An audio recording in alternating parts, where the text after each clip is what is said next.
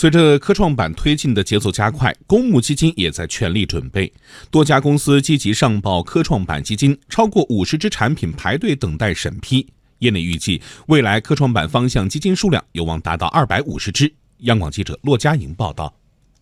伴随着科创板越走越近，科创板基金也在紧锣密鼓筹备中。从二月二十二号第一支科创板基金上报以来，截止到三月十七号，证监会已经接收了来自三十一家基金公司的五十三只科创板方向基金的材料。科创板基金跟进速度为什么这样快？这与科创板的投资要求息息相关。事实上，对于散户投资者来说，科创板的投资门槛比较高。上交所要求个人投资者参与科创板股票交易，其证券账户及资金账户的资产不低于人民币五十万元，而且证券交易满二十四个月。统计数据显示，A 股市场上符合要求的个人投资者大概三百万人。鉴于此，证监会鼓励中小投资者通过公募基金等方式参与科创板投资。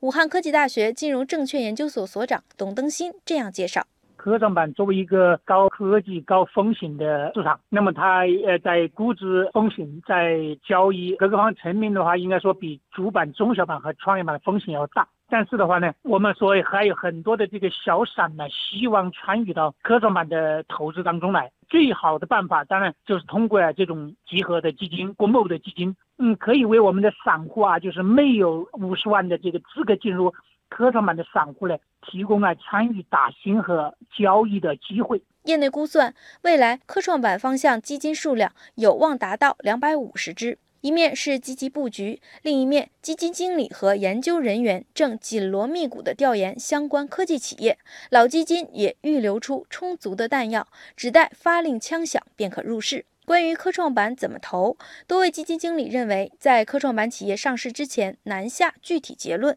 但有两大方向是比较清晰的。一是打新，二是深挖基于科创板推出有望获得重新定价的科技龙头股。董登新认为，通过科创板基金进行科创板投资，对于中小投资者来说，可以分散风险。那么，作为投资者来讲的话呢，当然还是要适当的有所筛选。我们可以从股票型基金的角度来比较啊，这些公募基金呢，哪一些在股票型基金上啊运作比较成功？因为科创板的这个基金的话，它将来主要是一个股票型的基金。因此的话呢，这种股票型基金的投资绩效，在一定程度上啊，反映了公募基金公司的啊投资运营的能力。作为投资者，可以适当的优选呢股票型基金的投资绩效比较优秀的。我觉得公募基金他们去投资科创板，散户啊投资公募基金这样的一个投资链条的话，应该说它可能会实行了风险的多层次的分散，呃，有利于啊这个风险的平滑。